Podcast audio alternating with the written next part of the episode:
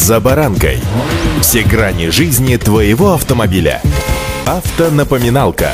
Комментарии экспертов. Советы по обслуживанию автомобилей в программе «За баранкой».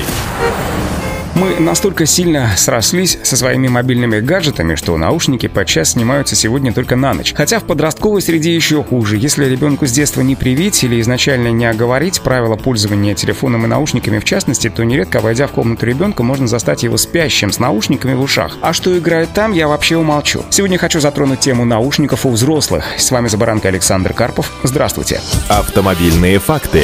Смотрите, в правилах дорожного движения ничего не сказано про запрет наушников за рулем. Более того, статья 2.7 правил дорожного движения гласит, что водителю запрещается пользоваться во время движения телефоном, не оборудованным техническим устройством, позволяющим вести переговоры без использования рук. Тем самым наушники можно представить как переговорное устройство. Можно сказать, что действующее законодательство требует использования систем hands-free на основе обычных наушников с микрофоном во время поездок на автомобиле. Но ведь нередки ситуации, когда водитель использует наушники по прямому назначению, то есть для прослушивания музыки. Чушь и бред. Наверное, сейчас начнете возражать вы. Нет, вовсе нет. Статистика штука скупая, и тут она мне в помощь. Такие ситуации встречаются и достаточно часто. Автомобильные факты.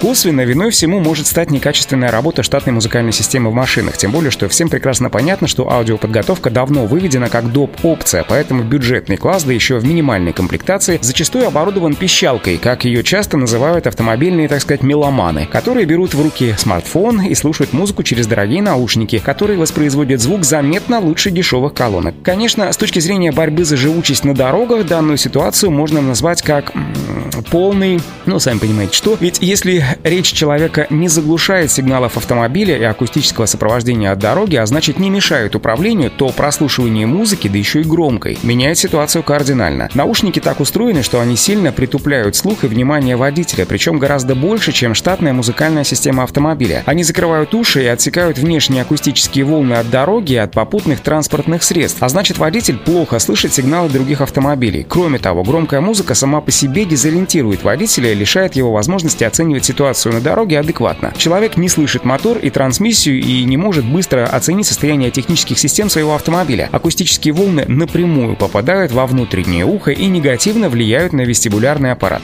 Автомобильные факты.